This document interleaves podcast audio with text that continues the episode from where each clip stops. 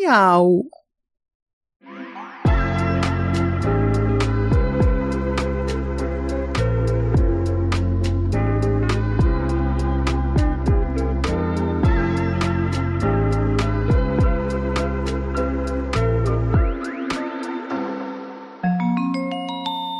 Nippon Connection, Japanese Film Festival Frankfurt am Main.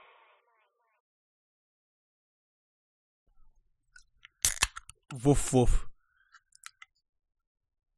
Und Äh, mit diesen Worten. Gran, Gran Kirin White Ale, das angeblich schmeckt wie Weißwein. Äh, Prost. Prost mit Wasser. Ich meine, es ist ja schon Herbst, also von daher ist es ja vollkommen gerechtfertigt. Das Schlimme ist, das stimmt sogar. Ja. Es schmeckt nach Weißwein. Boah, ich habe Oh, gestern oh. zum ersten Mal Astra Rakete getrunken. Das hat ja diesen Wodka irgendwas. Zitronen. Mhm. Und das war ekelhaft. Ja, das war eklig. Astra Ja. Rakete schmeckt eklig. Wer das mag, der sollte sich mal Gedanken über sein Leben machen. Und das ist wundervoll. Und in diesem Sinne herzlich willkommen, verehrte Damen und Herren, liebe Kinderinnen und Kinder und andere Menschen, die sich äh, mit diesen Bezeichnungen nicht angesprochen fühlen oder eben auch Tiere und wer auch immer, ist mir egal. Alle vernunftbegabten Wesen nach Kant. Und Nee, ich nehme auch gerne Gottesanbeter. un unvernünftige Wesen. Das ist okay. Gottesanbeterinnen sind auch okay. Also herzlich willkommen an alle. Wir sind hier heute in einem wundervollen äh, Podcast, äh, der wahrscheinlich zu hören ist bei der Untersammlung und beim Kompendium des Unbehagens. Außerdem ist dabei äh, der große, große äh, Max von der Podcast. Ja, der Max äh, der beste groß. Podcast, der Bär, der Podcast heißt. ähm, und natürlich Untersammlung ist äh, Robert Johannes Michael Wolfgang Helmut Schmidt. Wolfgang Helmut Schmidt, da hat jetzt aber Helmut einige Dinge zusammengeworfen. Hier, hier, hier. Um, um mich unbedingt mit Mr. Analytiker in einen Topf zu werfen. Ich, ich, ich check's immer noch nicht, wieso, Ja. wieso ich der, der Große bin. Entweder, äh, von der Breite oder von der Höhe. Äh, vom Intellekt. Von, dein, von Das deinem hast du grad Herzen, noch wie groß gerettet. dein Herz ist, Max. Oh, oh, oh. Vielen ja, äh, Dank, herzlich lieb. willkommen. Wir sind, hier- wir sind hier noch bei einer Nippon Connection äh, Besprechung. Schon ein bisschen her, aber Ja. egal.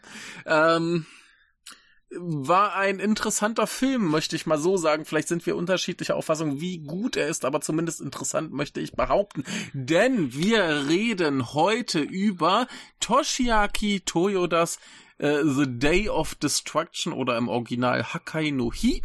Mhm. Heißt genau das gleiche wie der englische Titel. Und äh, jetzt macht ihr mal was da draus, was ich gerade gemacht habe. Ja, äh, ich könnte hier erst nochmal erwähnen, dass ja die erste Ja. Folge, die wir, wir zwei, äh, Michael, du und ich, äh, zusammen für meinen Podcast aufgenommen, auch zu einem Film von Toyoda war. Nämlich Das zu stimmt. Blue Spring. Und wir haben da ja auch schon so ein bisschen darüber geredet, was den ja so ausmacht. Und dass das ja auf jeden Fall Mhm. ein Regisseur mit sehr, sehr, ähm, ja, markantem, sehr wiedererkennbarem Stil ist. Äh, und einige der, also einige der Merkmale hat sich, haben sich hier auf jeden Fall wiedergefunden.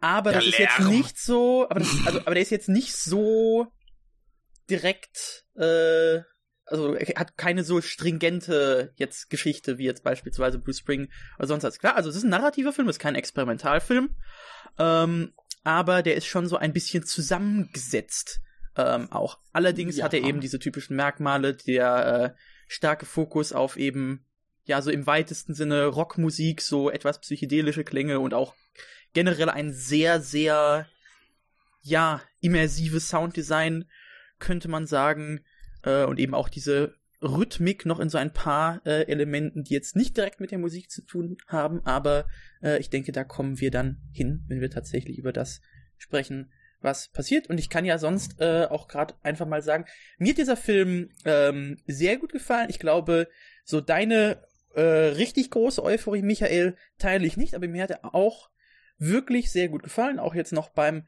zweiten Mal. Ähm, und es sind eben gerade diese, ähm, ja, stark musikalischen Sequenzen, die äh, diesen Film, wie ich finde, auch sehr, sehr besonders und sehr, sehr ansprechend ähm, und so weitermachen. Genau, das fürs Erste dazu. Ja, Max, hast wahrscheinlich du was fürs Erste. Wahrscheinlich habt ihr ja das alle ja äh, in der Nippon Connection gesehen oder habt ihr schon vorher gesehen? Nachher? Keine Ahnung. Nee, ich habe den leider hier im Kino verpasst. Ich hätte ja die Chance gehabt. Stimmt, ja. Aber ich habe ihn leider verpasst, Corona-bedingt, was natürlich bei dem Film sehr treffend ist. ähm, genauso wie ich bisher auch seinen neuen Film verpasst habe hier, den äh, mit dem beschissenen englischen Titel. Ähm, Go Seppuku Yourselves. Genau. Äh, ich frage mich immer, wie man sonst äh, Seppukun soll, wenn nicht hm. sich selbst. Tja. Ne, ich meine, ne, ich, ja. ich kann euch schlecht äh, Seppukun. Naja. Das ist schon ne? Mord, das ist schon nicht mehr Seppuku. Also man könnte natürlich sagen, ja, man könnte natürlich sagen, man bringt jemanden um und lässt dann wie Selbstmord aussehen, dann hat man jemand anderen Seppuku, aber ja. Ja, also ich meine, ich, ich verstehe de, den Witz im Titel. Ja, aber, ja klar. Ähm, ja, es ist irgendwie bizarr. Aber äh, wir sind heute beim Tag der Zerstörung, äh, Max. Genau. Ähm, naja, ich, ich, muss, ich muss ja ehrlich gesagt zugeben, dass ich nicht allzu viel von Toyota gesehen habe. Also außer mhm. ähm, ich hatte ja diese schöne Box von Third Window, die erste. Mhm. Ähm, da habe ich noch nicht, noch nicht alle gesehen, äh, nur Pornostar tatsächlich. Äh, mhm. beziehungsweise in der USA Tokyo Rampage, weil die US-Amerikaner keinen Bock auf ähm, irgendwelche Referenzen auf Pornogeschichtchen haben im Filmtitel, obwohl der Name eigentlich Geht absolut, lieber Rampage. Äh, ja, äh, obwohl, obwohl der Titel einfach absolut gar nichts mit dem Film zu tun hat. Ähm, ja, ja.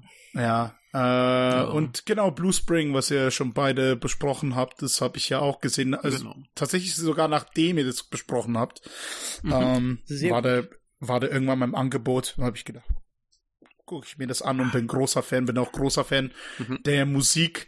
Äh, mhm. Da war ich auch sehr erstaunt darüber, dass Fans ähm, tatsächlich die Künstler gefunden haben, die diese ganzen äh, Tracks aufgenommen haben und das auch zusammengestellt haben, weil Also ich meine, bei, bei Blue Spring waren es ja, glaube ich, Sie, Michelle Gun Elephant, die vor allem die Musik gemacht haben. Ja, nicht nur die, die sind, da waren einige mehr, aber, prim aber primär, primär, aber ja. äh, die sind zumindest eine ziemlich große Nummer oder waren's.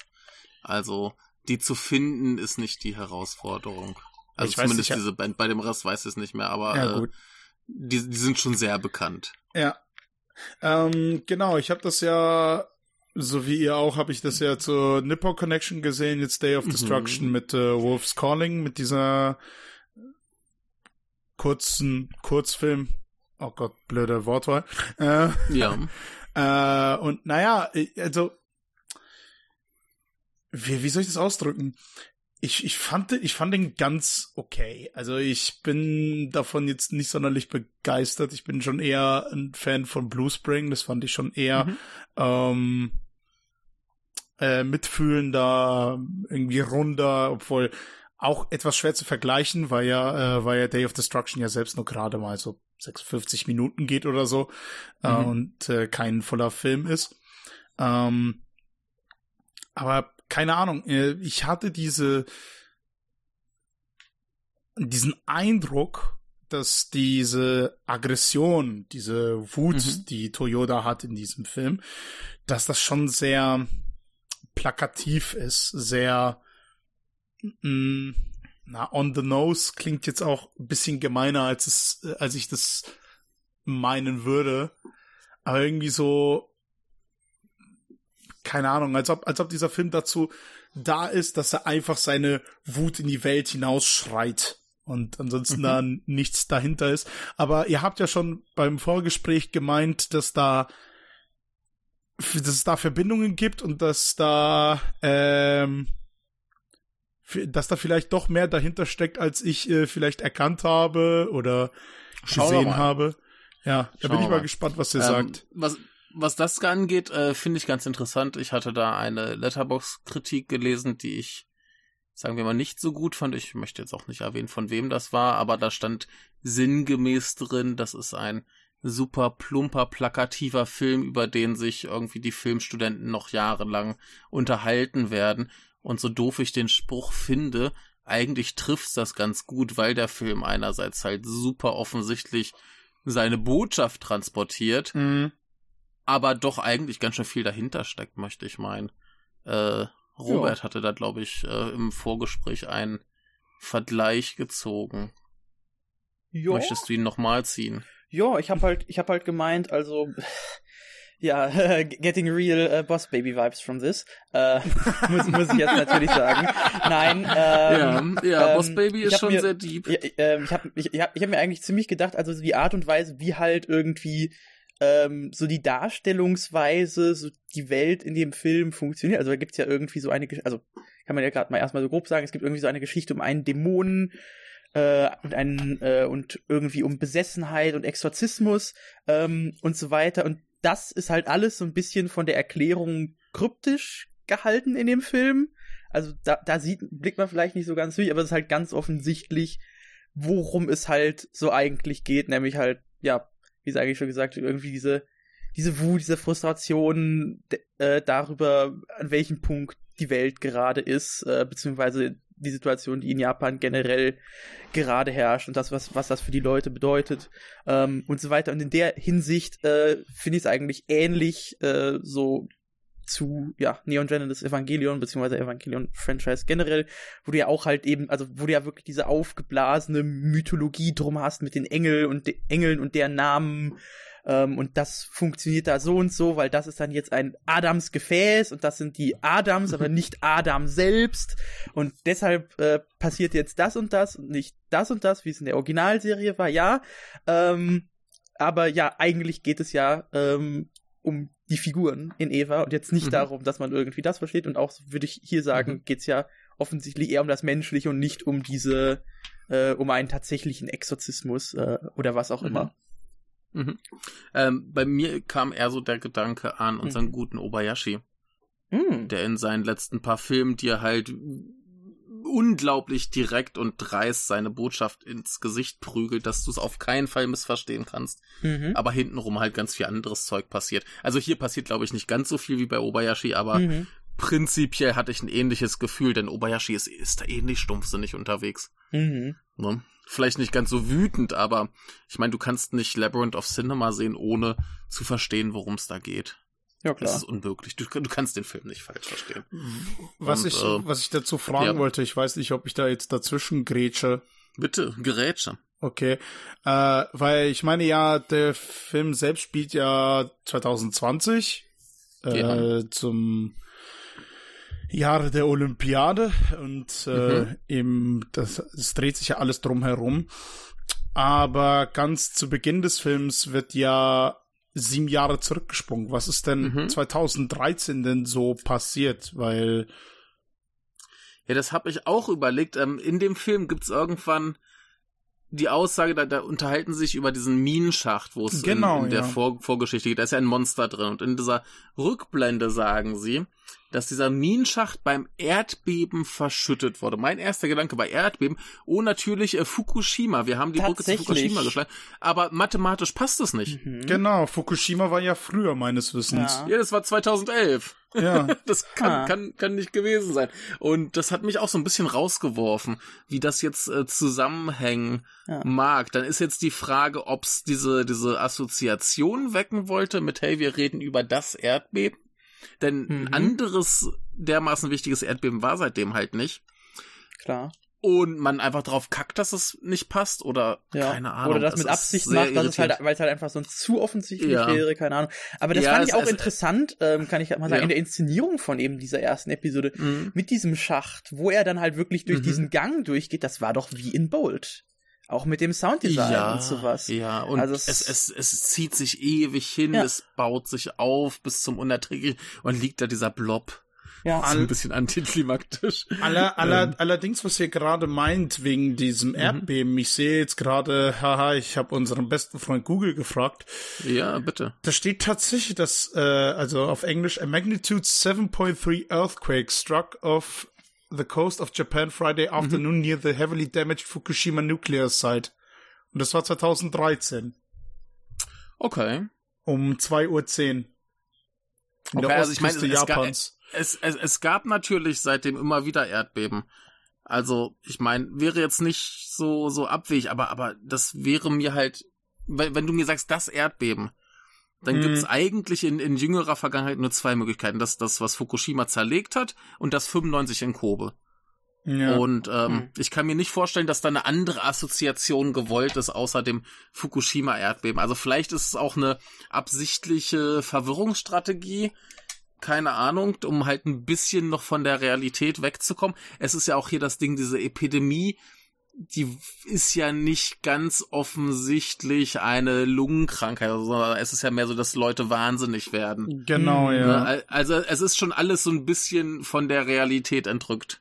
Mhm. Ja. Ne? Also könnte ich mir vorstellen, dass sie dann vielleicht da auch einfach das, das Jahr ein bisschen verschoben haben.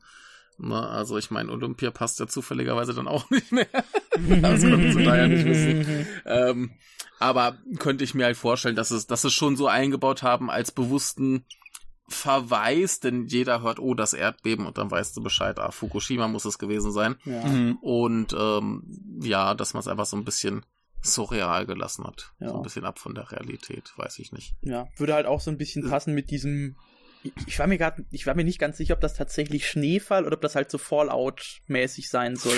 Genau, das, dieser, daran habe ich auch gedacht, so Nuklearasche quasi oder sowas so in dieser, in dieser Richtung. Ja. Also zumindest als ich den das er zweite Mal gesehen habe, weil beim ersten Mal dachte ich so, mhm. ja, toll, schneit's halt, ne? Dann, dann, dann frage ich mich halt, warum es dann halt später wieder normal ist. ja. Wir schon nuklearen Fallout haben. Also, äh, ich glaube, das ist einfach nur Schnee. Also weiß ich nicht, würde ja. ich jetzt vielleicht, vielleicht ist es ja vielleicht ist es ja in der tatsächlichen Welt Schnee, aber wir sollen diese Assoziation haben, kann ja auch einfach sein. Vielleicht sollen wir auch die Assoziation haben, ja. Also das wir, schon gut sein. Also wie ihr hört, wir wir kombinieren gefährliches Halbwissen mit äh, Deutlichkeiten. ja, aber der, der, der Film, der Film ist ja eben nicht eindeutig. Also der, der Film ist halt, und da, um da nochmal kurz drauf zurückzukommen, der, der ist halt sehr wütend und sehr direkt und mhm. der ist sehr gegen das System. Ja, ähm, vor allem anhand der äh, Songs, äh, ja. Genau. Und ich finde das aber auch gar nicht verkehrt, denn die Songs sind ja im weitesten Sinne auch Punk. Und mhm, von einem ja. Punk-Song erwartet, erwartest du ja auch nicht, dass der jetzt tiefsinnig und feinfühlig ist, sondern du erwartest, dass der dir einfach in die Fresse schlägt und dich ankotzt. Ne? Mhm. Und ähm, warum sollte der Film das nicht tun? Warum, warum haben wir diesen Anspruch, dass jetzt ein Film plötzlich hier feingeistig sein muss? Warum darf ein Film nicht direkt und roh und auf die Nase sein? Genauso, ähm, äh, was wollte ich sagen? Ich habe den Faden verloren. Ge gen genauso wie, wahrscheinlich wolltest du das mit einem anderen Film vergleichen, oder? Ähm, nee, ich, ich krieg's gerade nicht mehr zusammen. Hm. ähm, ja, nee, ich, ich hab, ich bin komplett raus. Egal, auf jeden Fall, äh, es, es ist ja total legitim, dass, dass der Film einfach nur direkt und wütend ist, wie eben Punkmusik. Da spricht ja nichts gegen. Ne? Also ich meine, mag sein, dass das dann persönliche Präferenzen sind, die dann sagen, oh, ich mag's aber hier lieber ein bisschen intellektueller. Aber das spricht ja erstmal überhaupt nichts dagegen, zumal ich behaupten möchte, dass die Leute, die sagen, dass der Film nicht intellektuell genug ist, wahrscheinlich auch ganz viele Sachen verpasst haben. Weil er eben so vordergründig plakativ ist. Mhm. Dass du vielleicht auch irgendwann nicht mehr aufpasst. Ja. Nee, aber also ich, ich fand's eigentlich auch äh, gut, dass da halt vieles so direkt war. Also ich meine, du konntest ja direkt zum Teil äh, einfach dir mal die, die Lyrics genau anschauen und hast da halt genau. viele so schöne, direkte Aussagen, wo du halt so denkst, hast, mhm. ja, schön gesagt, schön deutlich gesagt, ja. nicht irgendwie durch die Blume. Ich meine, also ich glaube, die eine äh, Zeile, die ich mir aufgeschrieben habe, die ich besonders schön fand, hier irgendwie, äh, hier Price Tag on our lives, fluttering in the wind mhm. ähm, und sowas. Also quasi das, was wir ja in allen möglichen Ländern, auch hier in Deutschland, äh, mhm. ja gesehen haben, beispielsweise letztes Jahr zum Weihnachtsverkauf, da war es ja auch so das ja der Hauptgrund, warum da die Geschäfte offen geblieben sind, ja, auf, ja war, dass eben für Weihnachten Geschenke gekauft werden mussten mhm. und äh, ja, Profit halt natürlich wichtiger ist und natürlich mhm. ohnehin, dass so viele Leute überhaupt arbeiten äh, mussten, immer noch müssen, mhm. äh, während sie eben in entsprechenden Lagen sind. Das zeigt halt, also es geht eigentlich ja. nicht darum, irgendwie die Menschen zu schützen, sondern es geht halt darum, ja, das System laufen zu halten genau. und Profite zu sichern. Und mhm. da macht es eigentlich dieser, das erste Lied auch schon relativ klar. Ja. Es geht hier auch nicht nur um Corona, es geht auch ja, halt um die ganze Gesellschaft, es geht um Kapitalismus, es geht um ähm, alles mögliche Olympia natürlich, ganz mhm. großes Ding. Und ja. ähm, was wahrscheinlich den wenigsten Leuten aufgefallen ist, äh, während dieses erste Lied spielt, fahren sie ja da so in so einer ganz schlechten Aufnahme am Hafen lang und da ist ein, mhm. ist ein Schiff und das muss eigentlich die Diamond Princess sein, also das Schiff, was quasi Corona nach Japan gebracht hat. Oh, oh ernsthaft? Hm. Muss es sein, das kann nichts anderes sein. Also das, das war ja das Ding, das im Februar letztes Jahr kam eben dieses Kreuzfahrtschiff nach Japan, eben genau, voller ja. Corona-Opfer. Und das lag ja ewig da im Hafen und sie haben das ja behandelt, dass das war eine Katastrophe, wie die das abgefrühstückt haben. Da sind ja Leute ungeschützt rein, um Kram zu machen. Dann sind die Leute, die hinterher rauskamen, äh, mit öffentlichen Verkehrsmitteln nach Hause gefahren und all so Scheiße. Ja, das äh, konnte nur in einer Katastrophe enden und ähm, das muss dieses Schiff sein. Ich kann mir nicht vorstellen, warum man sonst so eine schlechte Aufnahme von einem Kreuzfahrtschiff in diesen Film bauen sollte. Oder warum man schlechte CGI-Effekte auf äh, CGI-Explosionseffekte auf dem Olympischen Stadion macht in Tokio. Ja, gut. Gut, ja, das, das sieht schon ein bisschen. Ja. Aber ja, der Film ja. ist jetzt auch kein. Also wir, wir, äh, ich, ich hatte mich mit Max gleich schon mal drüber unterhalten. Ich glaube, Toyota, der hat auch, ähm, der macht ja im Moment nur diese, diese kürzeren Filme, so 30 Minuten, genau. 60 Minuten. Und ja. das hat auch garantiert äh, damit zu tun, dass er im Moment keine großen Budgets kriegt. Also ich glaube, sein neuer, der war auch zum Großteil so Crowdfunding finanziert. Und äh, der hat da ja jetzt zweimal Probleme mit dem äh, Gesetz. Mhm. Und äh, hat das ja auch teilweise dann in dem ähm, Wolf's Calling verarbeitet äh, seine Pistolengeschichte. Also er wurde hm. ja einmal verhaftet wegen äh, Drogenbesitz, weil er Marihuana hatte und einmal wurde er verhaftet, weil er in seinem Haus eine äh, Feuerwaffe hatte, die halt nicht legal ist. Aber das war halt so ein, so ein Zweite Weltkriegsrelikt, was überhaupt nicht irgendwie benutzbar war. Mhm. Das hat er von seinem hm. Großvater mhm. bekommen und hat er halt zu Hause gehabt. Und ähm, ich nehme mal an, das spielt ein bisschen mit rein, dass er jetzt im Moment auch nicht die großen Budgets kriegt, um größere Filme zu machen und dann eben seinen Frust ein bisschen in diesen Dingern ablässt. Ja. Ja. Nee, aber ähm, ah, wollen wir vielleicht ja. dann mal das eher dieses erste Segment abschließen, weil da hätte ich eigentlich noch so zwei Dinge. Ja, bitte. Äh, zu sagen. Bitte, bitte. Ähm, einmal finde ich finde ich natürlich auch äh, spannend. Also da haben wir ja, glaube ich, noch einen Callback hatten wir da ja im zweiten Teil quasi noch zu diese ja so Leiche, diese Mumie, dieses Skelett. Ich bin mir nicht ganz sicher, die halt wirklich mhm. noch so dieses dieses, dieses Prachtgewand. Ich weiß gerade gar nicht, wie das heißt. Ja. Das ist ja so ein irgendwie so eh, das ist doch so ein Edo-Zeit Beamtengewand, wenn ich mich nicht irre, oder?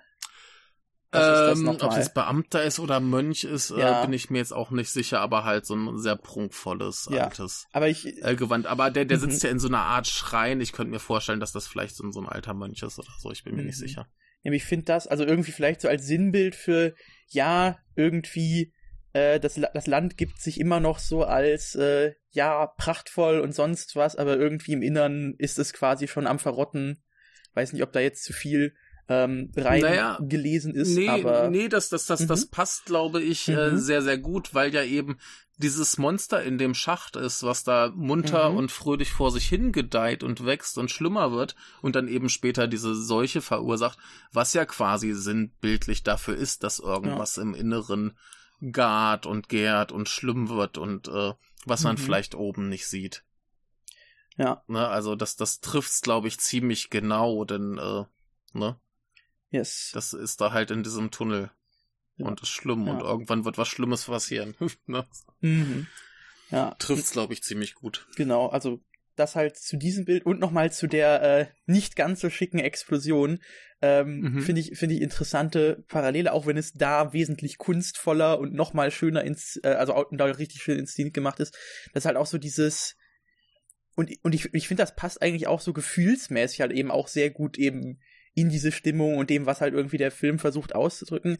Äh, kennt einer von euch äh, Zabriskie Point, den Film von äh, nee. Michelangelo nee. Antonioni? Nicht gehört? Okay, also Antonioni halt so einer dieser großen äh, Kunstautorenfilmer so der 60er, 70er Jahre. Zabriskie Point war halt einer der Filme, den er dann äh, in Amerika, soweit ich weiß, gemacht hat. Und der endet halt damit, also es ist halt irgendwie, du folgst, da folgt man so einer Gruppe von äh, radikalen Studierenden, ähm, die werden da irgendwie involviert in irgendwas und letztendlich wird halt irgendwie all ihre Hoffnung so auf eine bessere Welt so zunichte gemacht und dann endet mhm. der Film halt damit, dass sich diese eine Studentin vorstellt, wie halt so eine prächtige Villa, an der sie da vorbeigekommen sind, wie die halt explodiert und man sieht halt langsam, wie halt irgendwie alle möglichen Dinge im Kapital, also wie halt irgendwie diese Villa aus verschiedenen Perspektiven explodiert, wie alle möglichen teuren Waren in die Luft fliegen und vom Himmel fallen und währenddessen läuft Pink Floyd. Ähm, mhm. wirklich super inszeniert und dann sehen wir aber am Ende ja, also beziehungsweise das sehen wir dann halt und dann sehen wir halt später, ja, okay, sie hat sich nur vorgestellt, irgendwie es gibt halt doch, äh, wir, wir können, wir können, wir haben irgendwie nur in der Kunst die Möglichkeit, halt diese ähm, Form der Transgression, diese Veränderung letztendlich doch mhm. irgendwie hinzubekommen. Mhm. Ähm, ja. Zumindest so, wie es gerade aussieht. Und, und so äh, ist es ja in diesem Film eigentlich auch. Genau. Ja. ja. Also wie wir später sehen, das äh, Stadion steht ja dann noch. Genau, ja. Stimmt. Also, es ist ja nicht äh, tatsächlich zerstört. Ja, aber genau, das ist so quasi der große Intro-Part.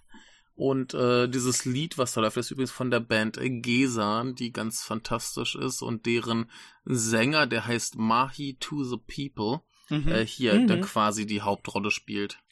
Ja, hatte ich, hatte ich mir schon gedacht bei dem Namen, dass der wahrscheinlich zu der einen Band gehört.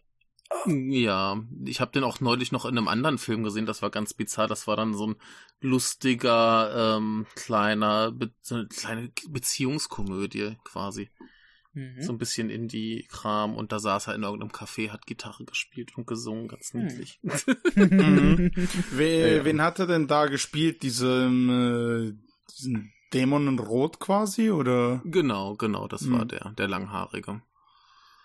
Okay. Na, ansonsten haben wir natürlich äh, Kiyohiku, äh, Kiyohiko Shibukawa, äh, den man, glaube ich, kennen sollte mittlerweile. Der ist ja in jedem japanischen Film bei. Ähm, ganz zu Anfang in dieser Intro-Sequenz haben wir Ryuhei Matsuda, mhm. den man vielleicht auch schon mal gesehen hat. Und dann sind dann noch so ein paar mehr oder minder bekannte Leute bei. Ja, das sind so die, die auf jeden Fall rausstechen. Ja. Aber, äh, was passiert denn eigentlich im Hauptteil des Films? Kann das mal einer zusammenfassen? Max, jetzt. Schlecht, Deine Chance zu Schlechtes Timing. Ganz schlechtes versuch, Timing. Versuch, versuch mal diesen, diesen Hauptteil auf den Punkt zu bringen. Denn, wie ich, mein Problem war, als ich das erste Mal gesehen habe, dachte ich mir so, ja, das ist alles eigentlich ganz simpel. Das dachte ich mir irgendwie, hä? Ja. War das, Erzähl mal. War das nicht so, dass dieser, also dass sich jemand sich selbst mumifiziert hat mhm. und dann wieder aufgeweckt wird in diese, war das Mount, Mountain Wolf Resurrection oder sowas? Irgendwie genau, genau, sowas Mount Wolf Resurrection. Genau. Da heißt es immer das Ende der, der äh, Plage, das Ende der Epidemie am Mount Wolf Resurrection. Genau. Und ja. er erfährt meines Wissens von diesem, von diesem alten Händler, der da wie auch so ein mythisches Wesen ist, dass seine Schwester glaubt, gestorben ist an dieser, mhm, an dieser Epidemie. Genau. Ja. Ähm, und wird daraufhin, also er sind die dann irgendwie am Grillen und er, er findet in so einer Tüte so, so diese, Ge nicht Gebetskette oder ist, ist das sowas wie so eine Gebetskette oder sowas? Ja, das ist so eine Gebetskette, ja, ja. Ja, ja, genau. Und äh, nimmt das sich auf und äh, stratzt dann durch die Straßen und schreit rum aus Frustration. Also ja, was, was ich ganz lustig finde, ist diese Szene mit der Gebetskette. Das ist ja ganz offensichtlich eine Rückblende, die niemand als Rückblende erkennt. Ja, ne? ja. Denn da lebt ja die Schwester. ah! Die läuft ja da rum. Oh Gott. Das muss eine Rückblende sein. Ja, stimmt. Oh ne? fuck. Ne? Ja. Das, das, das, das, das, das ist ganz bizarr, wie dieser Film konstruiert ist, weil du das quasi so als durchgehende Handlung erstmal wahrnimmst. Ja. Aber da sind Rückblenden drin. Das, das ist keine, keine stringente, chronologisch durchlaufende Geschichte. Das ist, sind Sprünge drin. Oh Gott, stimmt, ja. Und ähm, ja, dieses, dieses Ding, wo du sagst, er, er ne, seine Schwester stirbt und er äh, dreht dann quasi so ein bisschen durch. Da ist ja dieses Element drin, dass die einerseits sowieso schon so Magie beherrschen, mhm. um quasi zu exorzieren oder so.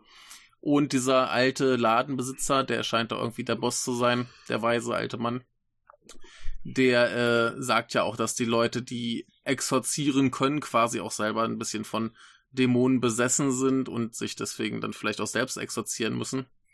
Und unser äh, Durchgedrehter, der äh, taucht ja dann quasi da wieder auf.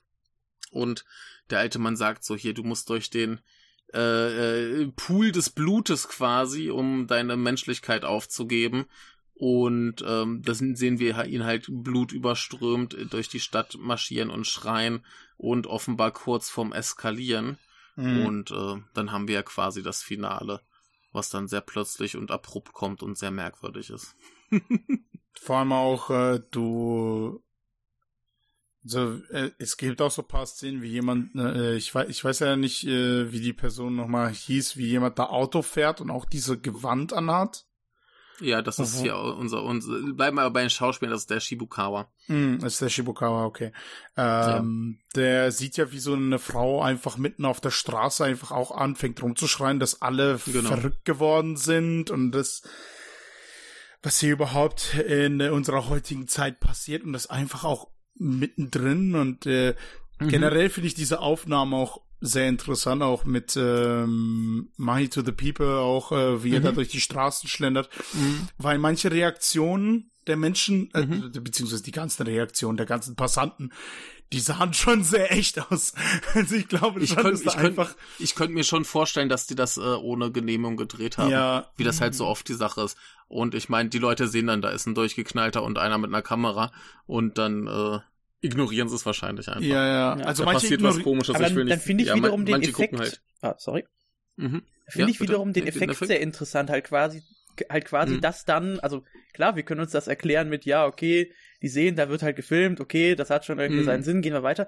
Aber dann, wenn wir das quasi ausklammern und dann halt sehen, der wird dann halt, der ist da halt wirklich am wahnsinnig werden, komplett durchdrehen mhm. und es wird, werden ihm mhm. halt wirklich nur diese unverständlichen Blicke zugeworfen, das ist schon ja. Auch eine traurig, ist dann halt schon auch traurig. Äh, ja, das erinnert bisschen. mich ein bisschen an, an den Mieke Graveyard of Honor, hm. wo es ja diese geile Szene gibt, wo der Protagonist Blut überströmt quer durch, äh, was ist Kabukicho, glaube ich, latscht oder Shinjuku oder was. Mhm. Ist ja das gleiche eigentlich. Ähm, und die haben das ja mit einer versteckten Kamera von ganz weit weg gedreht. Das heißt, da hat niemand uh. gesehen, dass das, dass das da ein Filmdreh ist. Und äh, keiner reagiert auf den Typen. Die denken sich alle nur Scheiße. Ja. Äh, ich will damit ja. nichts zu tun haben. Ja. Mhm. ja. ich muss das, ja. ich muss das tatsächlich noch mal sehen. Ich habe ja diese Graveyard of Honor Doppelbox mhm. von Arrow. Ähm, muss ich tatsächlich noch mal sehen. Ist schon, ist schon länger her, seit ich die äh, also beide Versionen gesehen habe, sowohl hm. von Fukasaku ja, man, als auch man, von man, Mieke. Aber das ist, das habe ich, äh, das habe ich komplett vergessen. Dass, äh, man man, man, man sieht halt schon, das ist von, von, von so richtig weit weg mit so einem Teleobjektiv da gefilmt, wie er durch die Stadt läuft. Hm. Ähm, und das ist wohl, wir die Leute konnten nicht sehen, dass da gefilmt wird. Hier ganz offensichtlich stand da einer mit einer Kamera dabei. Aber viel, du siehst halt auch viele, die da gucken und, hä, was ist denn da los? Mhm. Was ja auch irgendwie weiß nicht, ich hätte auch geguckt, so, äh, warum ist denn dieser rote Kasper? Ich ähm, meine, du bist ja mit deinem Gedanken, keine Ahnung, bei der Arbeit oder so, und dann siehst du plötzlich äh, wieder jemand einfach mitten auf der Straße rumschreit und denkst auch so, Alter. Ja, genau. Also das, das ist schon, das ist aber auch eine, eine sehr, sehr geile Szene auch äh, ja. vom Sound her, weil er eben auch diese Schreie so geil drauf mhm. hat. Ja, und das Lied, ja, was natürlich schon, währenddessen läuft. Natürlich. Das ist schon alles sehr, sehr gut. Ja, bei Toyota und, ist generell ähm, sehr gute Musik zu erwarten, also. Auf jeden Fall. Ähm, was ich interessant fand, war, du hattest ja erwähnt, diese Leute, die durchdrehen, ne? Und ich habe dann für einen Moment auch überlegen müssen, ob das jetzt nicht vielleicht äh, Corona-Leugner-Gedöns ist, der Film. Denn äh, die, die Leute, die durchdrehen, sagen, ah, wir sterben alle, wir sterben alle. Sollen das jetzt die Leute sein, die eben Angst vor Corona haben? Und deswegen wahnsinnig werden? Ich weiß also ich es, möchte es nicht hoffen, aber man, man könnte es so lesen. Ich weiß es, ich weiß es, ich weiß es halt nicht, weil an äh, Leugner habe ich nicht so wirklich gedacht, sondern halt wirklich an Menschen, die halt wirklich auch Panik vor dieser vor, vor dieser Pandemie hatten. Ja klar, äh, klar. Aber sie, sie, man, man sagt ja, sie, sie drehen durch, sie werden wahnsinnig. Mhm. Ja, ja, und das ist ja so, hm. Das, da würde ich, ich halt sagen, nicht. also da geht, da geht halt so ein bisschen gegen, dass wir halt wirklich diese eine mhm. Figur ja auch haben, die ja da, glaube ich, also klar, das ist dann halt auch wieder ein bisschen mhm. komisch, der dann ja an diesem Gebäude, wo ja, wie es mir mhm. schien, niemand drin war, da am Hämmern mhm. ist, aber der bringt ja Kritik vor, die legitim mm. ist und wo ich mir auch vorstellen kann, dass mm. äh, Toyota der Meinung ist, dass legitim ist, nämlich dass ich halt natürlich, ja. dass halt natürlich, äh, das ist ja auch nachgewiesen, die Ungleichheit hat sich durch Corona verschärft. Die mm. Reichen können mm. sich leisten, sich irgendwie, keine Ahnung, es, es, gab ja wirklich Leute, die haben sich dann irgendwie auf ihre Privatinseln und so weiter zurückgezogen, haben sich verschanzt. Ja, ich, ich, ich, ich so möchte kurz einwerfen, ja. ich möchte ganz kurz einwerfen, mhm. ähm, Abes großer Sprung ins Fettnäpfchen, wie er dieses äh, äh, Hoshino-Gen-Lied nahm und da irgendwie ein Video draus machte, wie er zu Hause chillt und Kaffee trinkt und mit seinem Hund spielt. Und äh, ganz Japan eskaliert ist Ach, vor Wut, Scheiße. weil diese dumme Sau sich da präsentiert wie, ja guck mal, das Leben in der Pandemie ist doch voll entspannt. Und sie alle dachten, du Wichser, du bist hier unser Regierungschef, du hast dich mal um unsere Probleme zu kümmern, als zu Hause mit dem Hund zu spielen, Kaffee zu trinken. Das erinnert mich ne? schon auch an dieses Video von Arnold Schwarzenegger, wie er, wie er da mit seinem Esel gechillt hat in mm. seiner Villa. Ja, ja. Ne, und äh, er hat dann natürlich auch noch ein Lied von einem extrem populären Sänger genommen, der dafür kein Okay gegeben hat. Ja, ja, ja ey, Leute, Leute, ich habe damit nichts zu tun. Ich habe oh. dem das nicht äh, freigegeben. Ne, der hat das so generell gesagt, hier äh, habt ihr Lied und Musik und so und dann könnt ihr hier irgendwie TikTok-Gedöns machen. Mhm. Ne? Und äh, aber hat das halt so als Einladung genommen. Und ähm, um noch mal meine eigene These zu widerlegen, äh, natürlich stirbt ja die Schwester an der Seuche. Also gibt es ja effektiv eine Seuche.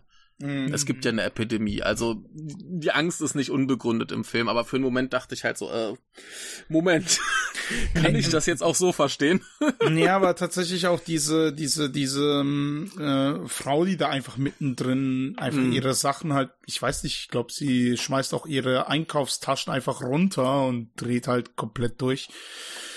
Ähm, da habe ich tatsächlich, also jetzt, da der Film jetzt mittlerweile auch so ein Jahr alt ist, also mhm. es hat ja schon jetzt etwas Zeit hinter sich, muss ich tatsächlich mhm. auch daran denken, wie bei mir so, so die ersten Gedanken waren, jetzt äh, mhm. mit diesem Realität klarzukommen, dass, hey, mhm. das ist eine globale Pandemie, die gerade hier mhm. passiert.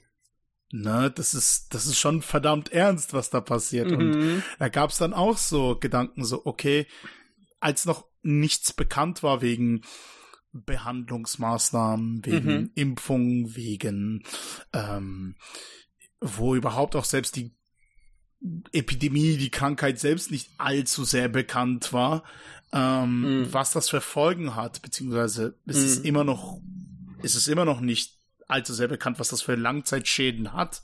Ähm, mhm.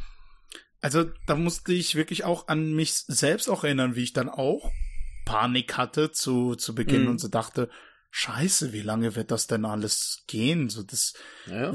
wird unsere ganze ähm, Wahrnehmung, unsere, unser Umgang mit anderen mhm. Menschen, mit größeren Veranstaltungen oder auch mhm irgendwie, keine Ahnung, sowas wie gemeinsam essen gehen oder so ein Quatsch, ähm, dass das alles so umstülpen wird, beziehungsweise alles so verändern wird. Und mhm. da hatte ich dann auch so Panik gehabt und so gedacht, so, oh ja. fuck. Ja. Ne? So, und damit, damit rein spielt ja dann hier im Film zumindest noch, das hat sich ja in Japan ein Jahr verschoben, eben diese Olympiageschichte. Genau. Wo es dann heißt, ja, ne, wir machen dann trotzdem dieses riesen, diese riesen Sportveranstaltung, mhm. wo keine Ahnung, wie viele Leute kommen und äh, ne, und äh, da haben wir ja auch quasi wieder das Gute hier. Die Schere, arm, reich und so weiter. Mhm. Denn die Reichen, die können sich das da leisten, also Sperenzien zu veranstalten, anstatt das Geld zu nutzen, um irgendwie Leuten zu helfen, die auf der Straße wahnsinnig werden. Ja. Äh, genau.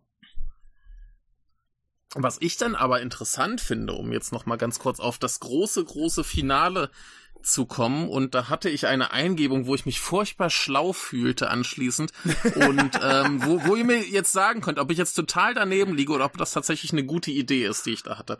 Und zwar, das Ding ist ja hier unser Protagonist, äh, gespielt von Mahi to the People, der dreht ja quasi durch, äh, weil seine Schwester stirbt und äh, wird komplett entmenschlicht und wird quasi der böse Superterrorist, der die ganze Stadt reinigen will, durch Zerstörung. Mhm. Sehe ich das richtig? Ja. Und dann kommen ja die ganzen Figuren, die so im Film aufgetaucht sind, und sagen alle, verändere dich. Mhm. Ne? Und er kriegt die Erkenntnis, dass er ja quasi, also da hat er noch dieses Treffen mit seiner Schwester, mit dem Geist seiner Schwester, mhm. die sagt, du bist das Böse. Das heißt, er hat die Erkenntnis, dass das, was er tut, schlimm ist und dass er jetzt das Böse geworden ist und exorziert sich ja dann quasi selber, indem er seine Fingerschnipsmagie in seinem ja. eigenen Kopf macht. Was man jetzt natürlich wieder lesen könnte, als der ganze Film ist ja ein Aufruf gegen das System vorzugehen und Krawall zu machen und Zerstörung zu verursachen. Aber um jetzt, äh, lieber Robert, auf eine andere Folge, die wir zusammen auch, äh, für deinen Podcast aufgenommen haben, zurückzukommen, äh, Heroic Purgatory, wo wir gelernt haben, dass die japanische Linke immer wieder daran scheiterte, dass sie irgendwann zu Gewalt aufrufen und äh, dazu überging. Äh, ist das vielleicht ein ganz cleverer Ansatz zu sagen, ey Leute, wir müssen zwar was machen, aber wir dürfen nicht gewalttätig werden. Ja, klar. Vor, vor allem der, der Might to the People, der sagt ja selbst sogar ganz am Ende, also diese ganzen Figuren, die sagen ja, mhm. also den Untertitel Change, Change, Change. Genau, genau. Und genau. er sagt, und er sagt eben, bevor er dieses Schnipsen macht, so, I will change. So, ich werde es. Genau, ich werde mich genau. verändern. Genau. genau, er entsagt jetzt quasi der ganzen Wut und dem Hass und dem Terrorismus, wenn man es so nennen möchte, halt diesem ganzen Zerstörungsgedanken und ändert sich und macht das irgendwie anders. Keiner weiß wie, aber er macht es anders. Und äh, ja, wie dann machte bei mir so, aha, hier, äh, Heroic Purgatory, wir haben gelernt, die Linke, die wird irgendwann immer aggressiv und äh, zerstört alles und scheitert dann selber daran. Ja. Vielleicht äh, hier ein Hinweis, liebe Leute, seid ruhig wütend, aber macht nichts kaputt. seid ruhig und keine Leute um. Macht nichts kaputt. Ja, ja, ja, seid wütend, aber werdet nicht zum, zum Bösen. Äh, was, was ich da auch, ähm, ich, ich glaube, beim ersten Mal habe ich das gar nicht wahrgenommen, erst beim zweiten Mal. Es gibt tatsächlich ein After-Credit-Scene. Ähm, Die ist sogar ganz wichtig. Ja, mhm. da wollte ich, da wollte ich fragen, was das denn so bedeutet. Also, was hat das denn für euch bedeutet? Weil mir wurde das nicht so wirklich klar. Da, da stürmt ja diese Nebenfigur ja hoch zum Dach, wo äh, der Mahi to the People war und der ist einfach weg mhm. und es ist alles nur mhm. rot unten und oben ist es so bläulich, weiß, ich weiß es nicht mehr, irgendwie sowas. Da wollte ich euch fragen, was ihr da so drin gesehen habt. Also, ich hätte erstmal gesagt, also es ist ein visueller Callback so ein bisschen an hier die Blutpfütze, mhm. die wir ja vorher hatten. Und natürlich ist das generell stilistisch ja auch nochmal so eine Referenz an Shuji äh, Terayama, der ja auch diese Techniken, das halt quasi so, ja, Farb, äh, Teilviragierung sozusagen. Also das, äh, es gibt ja diesen Viragierungsprozess, der im Stummfilm halt auch noch viel war, dass halt irgendwie Schwarz-Weiß-Film äh, irgendwie einfarbig gefärbt wurde, einfach um halt dann irgendwie Lichtstimmung und so auszudrücken. Und mhm. soweit ich weiß, Terayama ist halt einer der wenigen gewesen, der halt da ein bisschen mehr nochmal mitgemacht hat, der halt tatsächlich irgendwie dann halt, äh, ja, so halt Teilfärbungen eben auch des Bildes dann bei Farbfilm vorgenommen hat. Und soweit ich das mitbekommen hatte, äh, genau, ist das daran äh, auf jeden Fall auch eine bewusste Referenz äh, gewesen. Okay. Ja, und der ja auch ein ganz wichtiger Typ im Sinne von Avantgarde, Avantgarde-Theater, äh, eben auch die Linke und so weiter und so fort. Aber ja, äh, was, was Robert sagt, ich schließe mich da an, denn ich habe auch irgendwie vergessen, mir die nochmal anzusehen, die Szene. Eieiei. Ei, ei. ja. ähm, ja. Was mir sonst genau, noch einfallen genau, würde, also ja. ich würde halt sagen, der Film selbst scheint halt irgendwie ja. so eine Art Exorzismus an uns irgendwie vornehmen zu wollen, indem er halt irgendwie dieser ja. Wut, diesem einfach zerstörerisch, diesem Hass Ausdruck verleiht, aber halt gleichzeitig uns irgendwie versucht mitzuteilen, dass nur dabei zu bleiben, irgendwie wütend zu sein und irgendwie, ja, wie du sagst, Zeug kaputt und so. Also es ist nicht, wir müssen uns irgendwie wirklich Gedanken machen und ja, und halt eben schon auch verstehen, äh, was wir tun können. Ja, das, das Ding ist ja auch, wo du gerade nochmal meintest, diese mhm. Post-Credit-Scene ist ja auch nochmal eine Referenz an diese Blutpfütze. Und die Blutpfütze ist ja nicht nur quasi der Weg zur Entmenschlichung, sondern aber auch der, der Weg in die Zukunft, heißt mhm. es ja. Mhm. Ja. Ne, also. Hat er das nicht sogar gesagt, dieser Ladenbesitzer? Ja, ja, der sagt das, der sagt das. Genau. Genau, das, das sagt er genauso. Hier, du musst dich entmenschlichen, du musst durch die Blutpfütze, das ist der Weg in die Zukunft. Ne? Und äh, ja, wenn wir das jetzt als Weg in, den, in die Zukunft sehen wollen, dann äh, ja, passt das da vielleicht ganz gut hin. Genau. Äh, ansonsten, ich weiß nicht, ob ihr nicht, äh, ob ihr noch viel zum Film selbst noch zu sagen habt. Ähm, ich weiß nicht, wir, wir haben natürlich noch ein paar ganz plumpe Re Referenzen wie den, was ist es, ein Toyota Corona? Corona Mark II oder Marx, ja. je nachdem, wie man es liest. Ja. Ach, stimmt, das war ja dein äh, Screenshot, was du da Den Witz, den ich vorher gemacht habe. Ja. Oh Mann. Ist aber ja. ein ganz schickes Auto. Aber ja, äh, genau, so Sachen haben wir halt noch drin. Ich glaube, das ist auch so ein bisschen äh, das, was, was viele Leute dazu veranlasst zu sagen, der Film ist extrem plump. Also ich meine, der ist da halt auch nicht subtil. Nicht subtil ist es keineswegs. also, das ist definitiv nicht. Da waren schon die früheren Filme doch, aber wirklich nur ein bisschen, äh, so ein bisschen subtiler. ja, also es ist schon die, die sehr wütende, grobe Kelle hier. Also das äh, ist schon okay. Aber ja, habt ihr noch irgendwie schöne, wichtige Dinge, die es äh, zu sagen gibt? Äh, gibt es eigentlich eine Verbindung Verbindung zwischen den, den äh, Wolf's Calling und äh, diesem Film, weil ich habe gedacht, dass es irgendwie mit dem Mount äh, Wolf Resurrection irgendwie dann eine Verbindung gibt, weil oder ich weiß nicht, oder wahrscheinlich hätte die Nippo also Connection also, das einfach zusammengeschmissen, weil das die aktuellsten aktuellsten Produktionen von Toyota sind. Aber es bietet sich ja auch an. Ich meine, wenn du jetzt, wenn du jetzt den den äh, nicht ganz 60 Minuten Film da äh, leist, dann fühlt sich vielleicht der ein oder andere Zuschauer ein bisschen verarscht. Insofern macht das ja. Sinn, dass du noch so einen anderen Kurzfilm, den du sonst nirgends unter Christ einfach dazu packst. Aber wir können ja auch noch mal kurz über Wolf's Calling äh, reden. Ich hatte ja schon angehört, das ist so sein Film. Ich kann da nicht drüber reden, kann ich nur gerade sagen. Den habe ich leider Ach nicht so. gesehen. Ähm, ja gut, also das ist so ein bisschen sein ähm, Versuch sei eben diese, diese Pistolengeschichte, die ich vorhin erwähnte, genau, bisschen ja. aufzuarbeiten. Das heißt, wir haben ähm, ein, ein, ein Tempel oder Schrein oder irgendwie sowas, äh, eher ein Schrein als ein Tempel, irgendwo im Wald. Und dann treffen sich da so quasi zwei Samurai-Gruppen und das deutet sich ein großer Kampf an. Übrigens wahnsinnig gut besetzt, dieses ja, Ganze. Ja. Und dann macht der Film eben einen Schnitt in die Gegenwart, wo, glaube ich, eine Frau äh, eben so eine Pistole findet, so eine alte. Und ganz zum Schluss kommt noch irgendwie einer der Samurai eben in die Gegenwart. Und mhm. viel mehr ist da nicht. Ähm, wirkt, es ist, glaube ich, so ein, so ein Versuch, dieses Pistolending aufzuarbeiten. Eben, dass er als so ein, so ein historisches Stück, als quasi Überbringer der Geschichte, hätte ich jetzt gelesen, äh, darzustellen. Aber äh, ja, viel, viel mehr wüsste ich da jetzt auch nicht zu sagen. Ist halt schön anzusehen, geht, glaube ich, 10, 15 Minuten sowas. Es ja, sind vor allem Samurai, die aufmarschieren. Also viel, viel passieren tut da halt nicht und wirkt. Es gibt dann eben diesen Bezug zwischen einerseits Samurai, die fetischisiert werden und wir sind da alle ganz hibblich auf die mögliche große Schlacht, die da kommen mag. Und ach ja, siehst du, einer von denen zieht ja die Pistole raus. Genau, ja. Genau, und dann findet eben quasi in der Gegenwart diese Frau diese Pistole und dann haben wir quasi diesen Brückenschlag äh, Geschichte und Gegenwart und ein Relikt der Geschichte und äh, also genau den Kampf, den Kampf siehst du halt gar nicht. Der, nee, du siehst der, gar nichts dazu kommt. Du, du da, siehst nur, wie viele, du siehst nur, wie viele Menschen aufmarschieren und auch genau. vor allem bei so einer Besetzung halt, ne, auch mhm. so, what the fuck. Ich hätte es gern gesehen, ich hätte es gern gesehen, genau, aber ja, ja ähm, im, im Prinzip Wirk möchte er eben darstellen, hier, das ist ein, ein historisches Stück, das wichtig ist für die Geschichte des Landes und äh, er, ihm wurde halt vorgeworfen, er hätte irgendwie eine illegale Schusswaffe zu Hause. Genau, also äh, genau. Johannes, eine Möglichkeit zum Nachholen hast du immer noch. Mhm. Denn am 18. Oktober, meine ich, ist das, bringt ja Third genau. Window ja die zweite Box ah, von Toyota raus. Genau.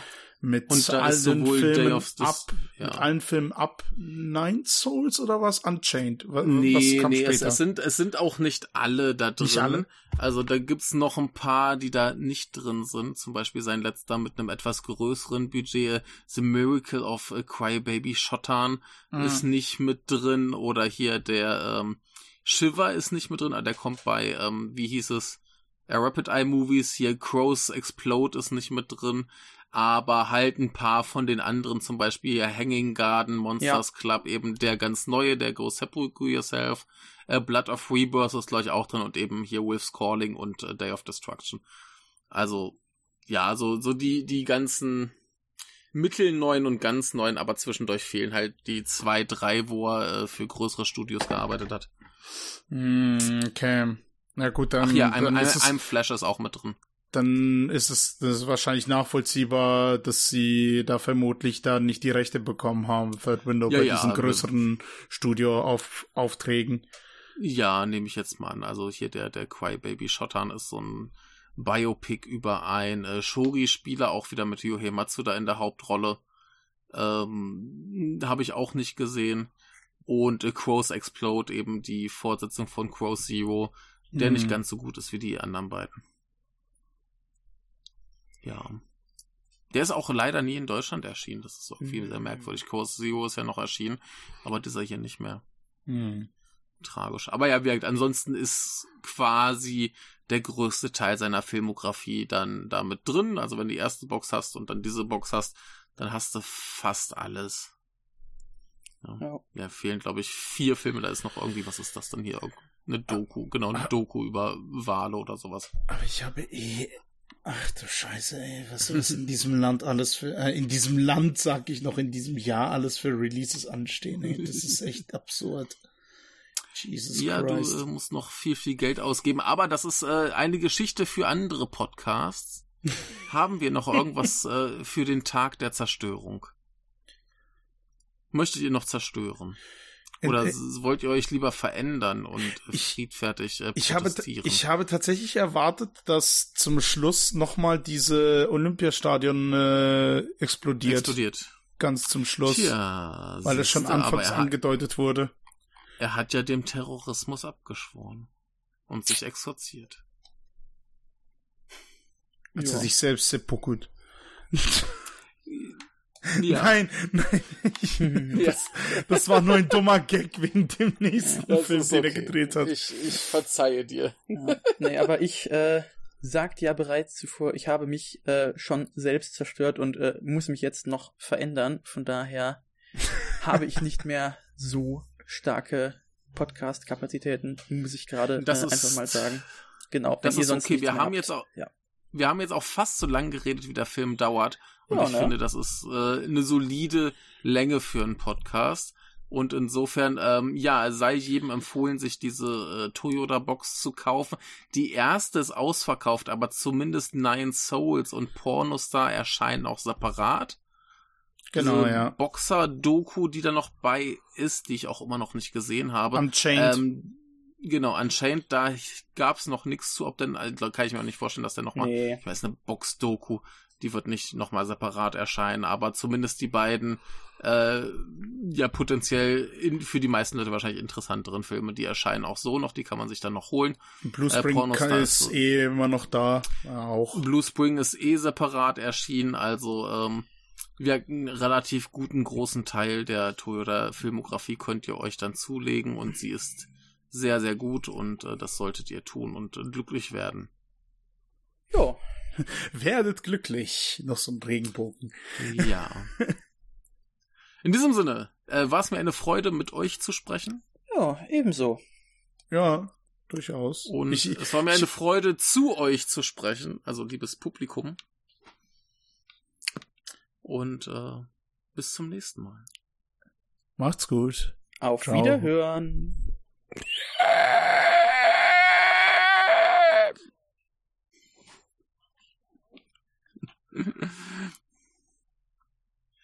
So,